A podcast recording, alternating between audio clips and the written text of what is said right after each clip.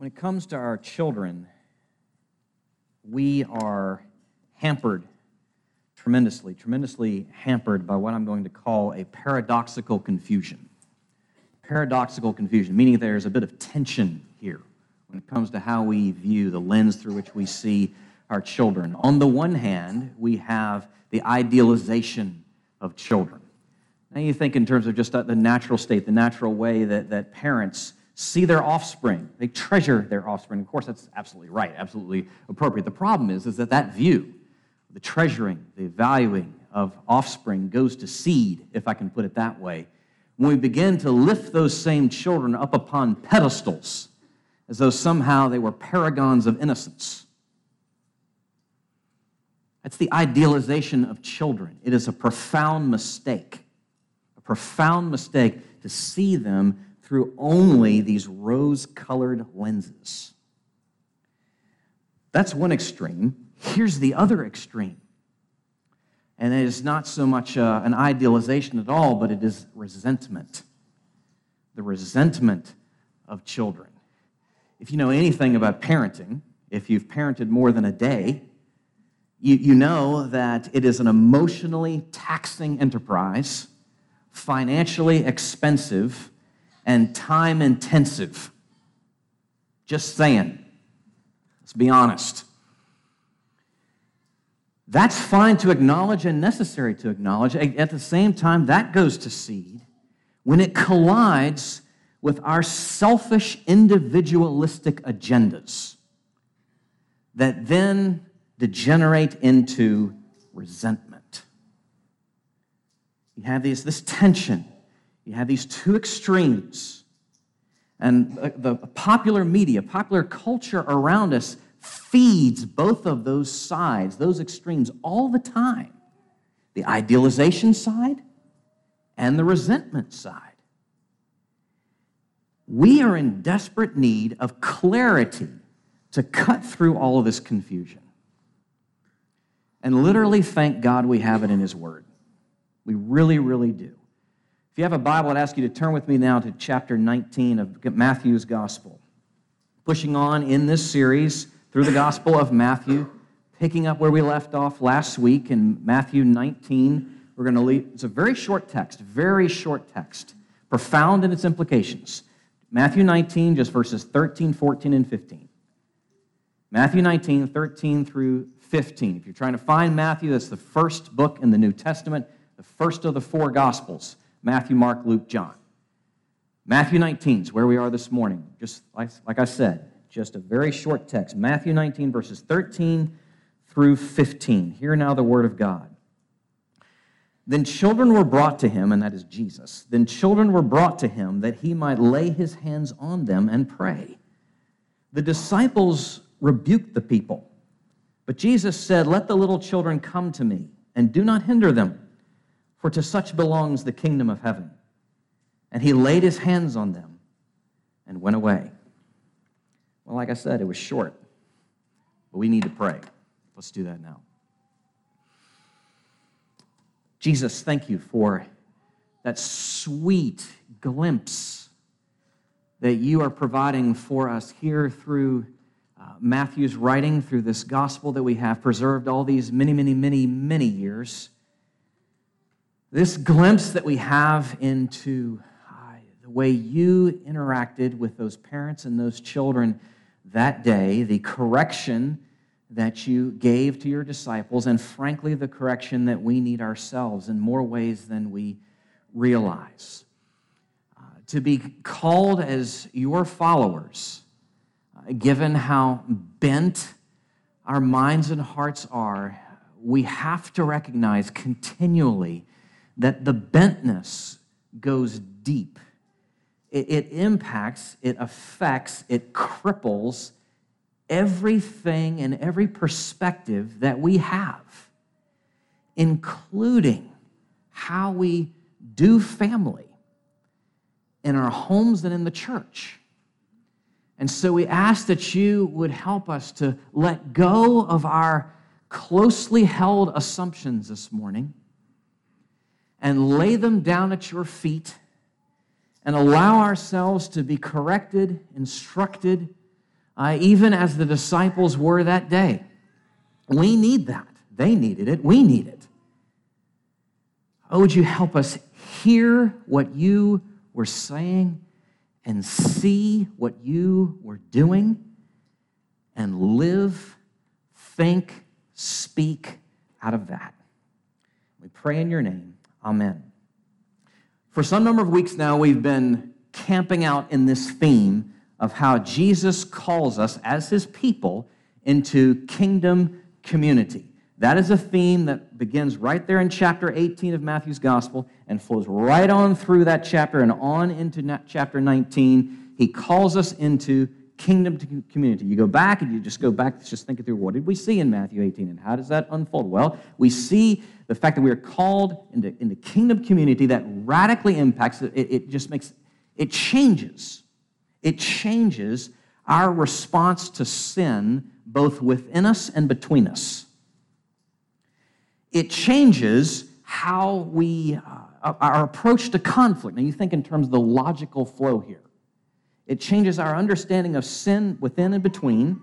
Therein, it also changes, it impacts our understanding of how we do interpersonal conflict, how I, I approach you, how you approach me, how I forgive you, how you forgive me. Now, think of how this unfolds. It also therein impacts being called into kingdom community, how we understand marriage, divorce, and singlehood.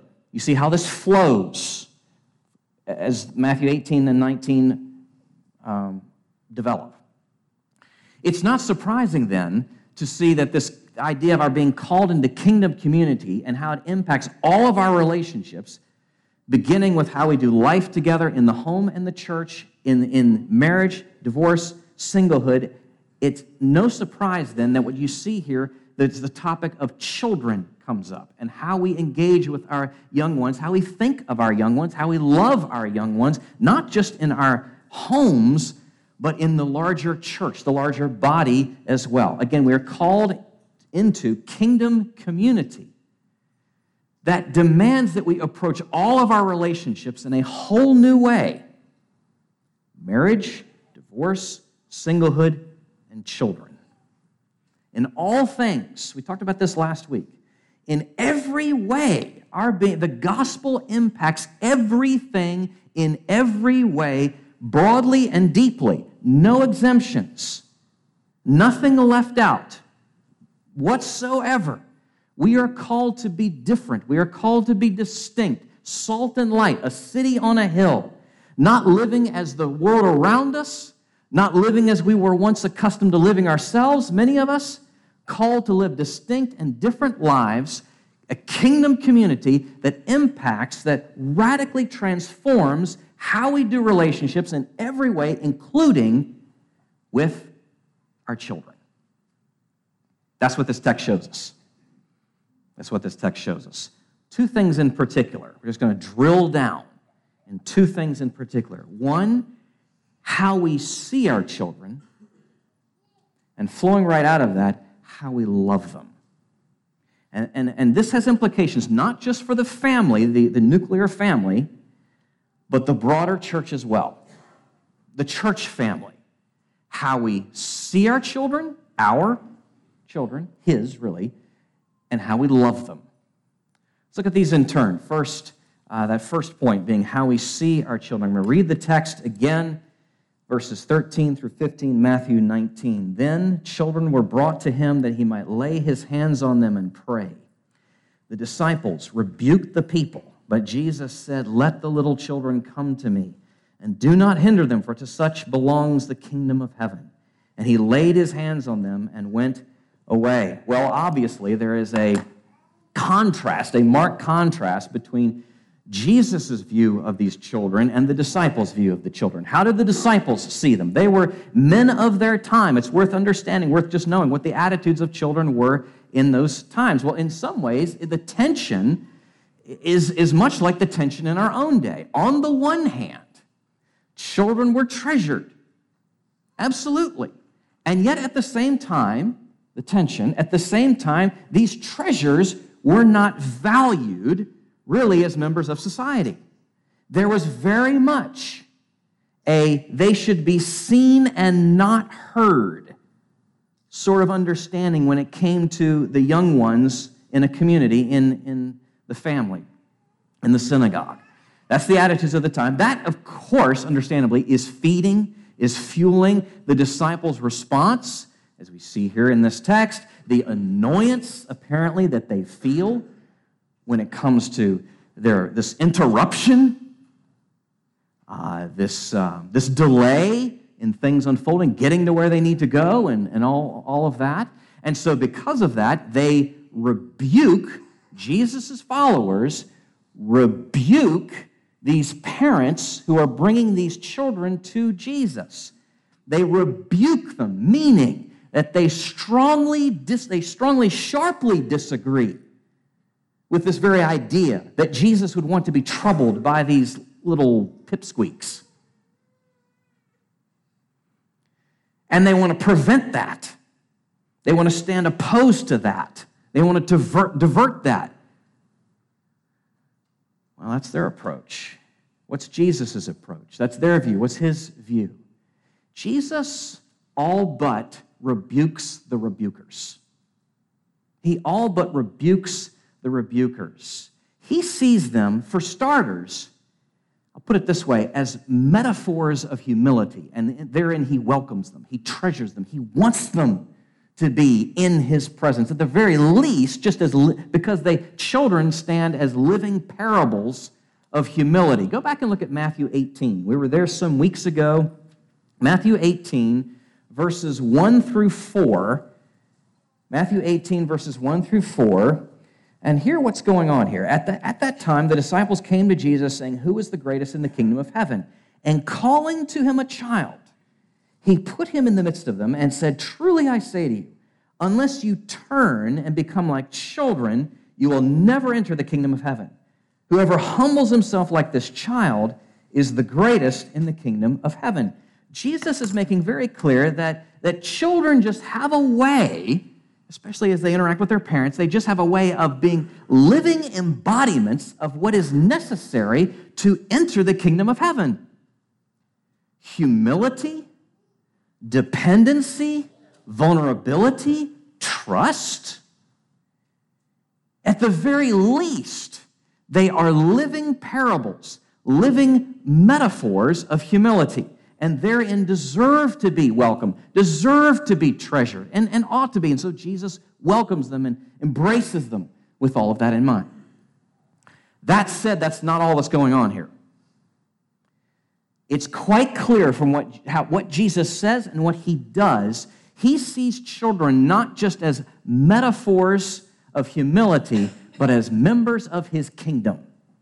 These children, not just as member as metaphors of, of humility, but as members of his kingdom. Understand, just think with me. If you're there as an eyewitness, you're in the crowd, you're watching this unfold. He's not just looking past these children. Oh, they're a, a living parable of other things. He's not just looking past these children, he's looking at them. He's not just talking about something, you know, up here, he's talking about them. These children, he says, these parents, he says, are members of his kingdom. And notice that he says regarding these young ones, he says nothing, nothing about anything they've done, nothing about even what they believe simply as simply as children of believers, he says they are members of my kingdom. These children, simply because they are children of believers. That's how Jesus sees the children of believers as members of his kingdom. Now, that begs a question how do we see our own children? What is the grid? What is the lens? Do we see them as he does? Not just as living metaphors of humility, but as members of his kingdom. How should we see them? Let's just break this down. we begin with this Genesis 1 and 2 in tension with Genesis 3. They are fallen image bearers, our children. They are fallen image bearers. As Francis Schaeffer was fond of saying, they are, we, they, are glorious ruins, meaning that they are crippled and, and, and, and bent every bit as much as we are by the fall of Adam and in desperate need of the finished work of Jesus. That's foundational. That's foundational. What else can we say? Not just Genesis 1 and 2. What else can we say? Keep your thumb there in Matthew 18. Go with me, uh, 19, excuse me, to Genesis 17. Genesis 17. And what you'll see here is they are not just glorious ruins, but children of, of the promise. Genesis 17, this covenant made with Abraham. Genesis 17, verse 7. And I will establish my covenant between me and you and your offspring after you throughout their generations for an everlasting covenant, to be God to you and to your offspring after you. They are children of the covenant, our children, the children of believers, are children of the covenant, children of the Abrahamic promises, which means rock bottom we are not to regard them merely as little pagans to be converted. We are to regard them as citizens of the kingdom, members of his church to be discipled. Rock bottom. Paul, I encourage you to go back and look this afternoon. Paul in Ephesians 6 and Colossians 3 addresses the children in those churches as disciples, as members of that body. In 1 Corinthians 7, he makes it clear that children of believers, simply because they are the children of believers, have a special standing before the Lord. 1 Corinthians 7, go look it up. It's very, very clear. What does that mean, parents? It means we are not to parent in fear, but in faith. We're not to parent in fear, but in faith. When it comes to our instruction of them, it is not to be so much how to become a child of God, but how to live as a child of God. To live as what you are. Our prayers for them is not so much with the emphasis that they would be saved, but that they would lay hold of what we have taught and modeled for them. Our confidence in no way has anything to do with us, but only with His goodness and grace and His promises to us in the covenant. Now, don't hear me saying what I'm not saying. This is not eliminating the possibility, and I will say well nigh likelihood, of trials and times of testing that will pain your heart. This is not speaking of the, of the likelihood that one or more of your children may drift for some time, walk away, or possibly even reject the faith outright. This is not saying that won't happen. This is not saying that there is not the absolute foundational necessity of the regenerating work of the Holy Spirit in their lives. But parents, believing parents of with children, well, they're parents, so they have children, have great cause for hope. Have great grounds for hope because these children are children of the promise, children of the covenant, who do need to respond, but they are, pro- they are children of a promise, children of the covenant. Again, as we said at the beginning, Jesus calls us into kingdom community. It means the way we look and approach all of our relationships, including our children, is radically different. Radically different than the way of the rest of the world. Move on to the next point. Because not just what we see here in terms of how we see our children has, impl- is, has implications here, but also how we love them. How we love them. Let me read the text again. Uh, you see again, what does Jesus say and what does he do? Then children were brought to him that he might lay his hands on them and pray. The disciples rebuked the people, but Jesus said, Let the little children come to me, and do not hinder them, for to such belongs the kingdom of heaven. And he laid his hands on them and went away. What does it mean to love our children the way Jesus loves our children? If we, in fact, are followers of Jesus, that demands we be imitators of Jesus. So, how does Jesus love these children? What, how, what do we see uh, uh commended here? Uh, what these parents are doing. It begins with bringing our children to Jesus.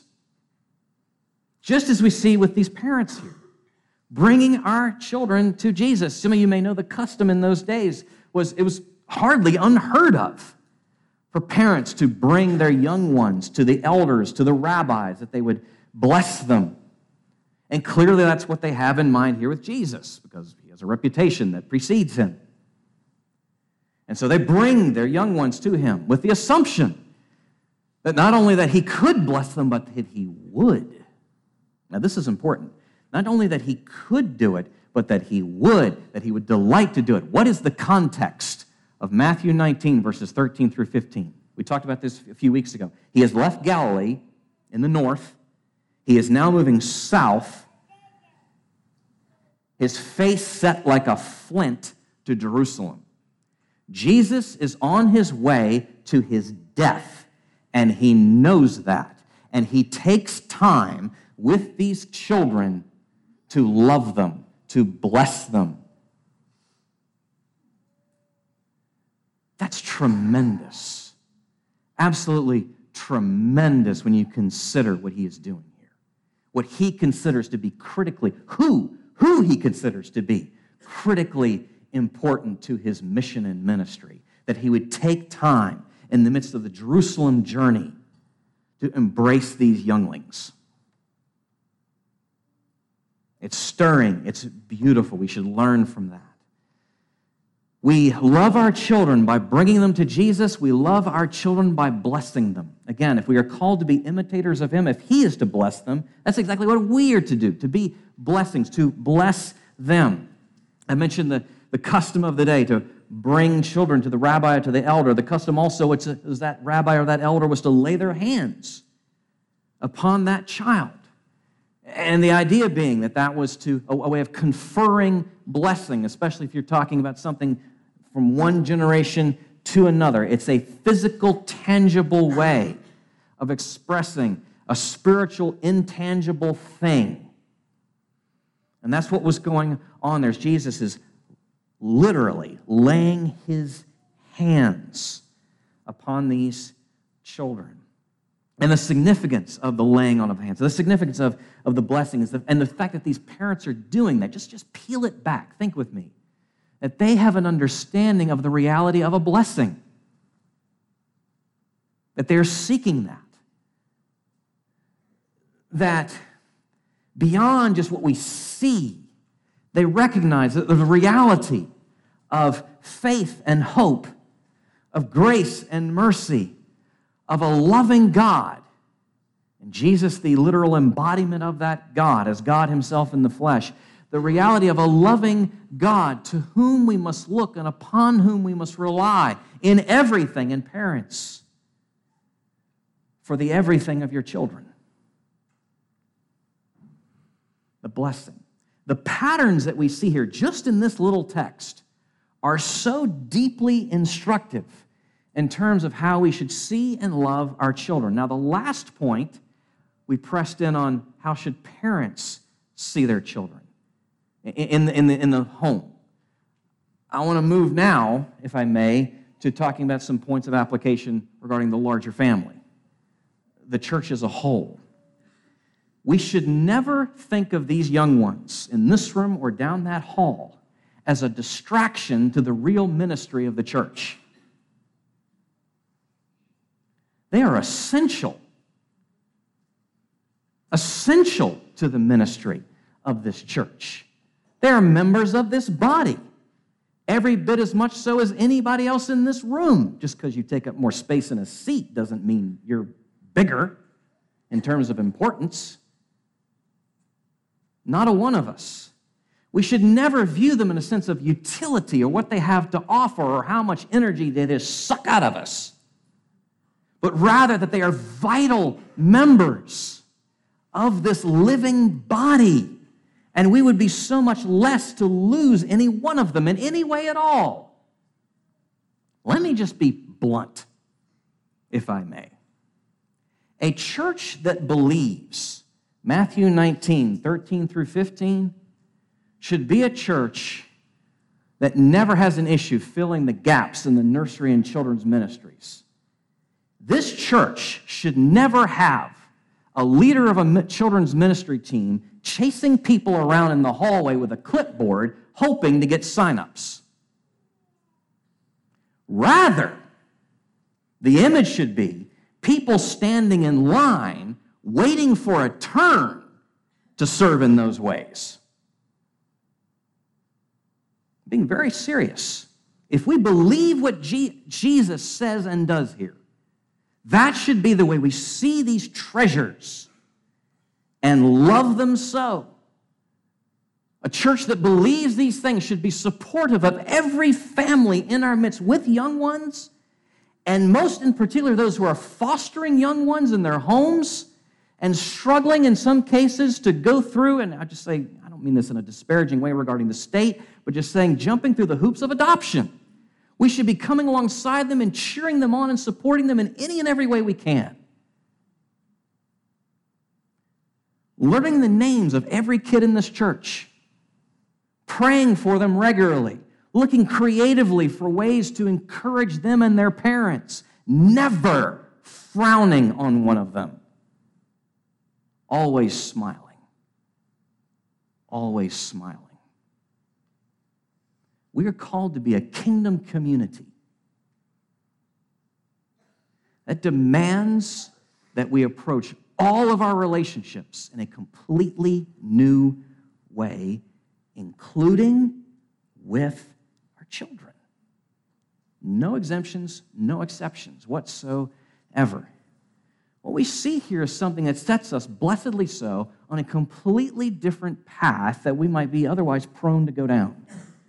So, this, this utterly rules out the idea of the idealization of children, talk about what we looked at in the beginning, or the resentment of children. It just utterly rules those out, out of hand, but rather, neither one of those, but rather the treasuring of these children, which is diametrically different than either one of those. Uh, Psalm 127, I was reminded of this just this past week.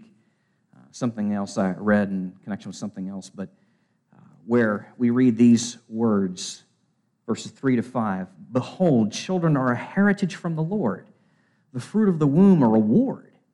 Like arrows in the hand of a warrior are the children of one's youth. Blessed is the man who fills his quiver with them.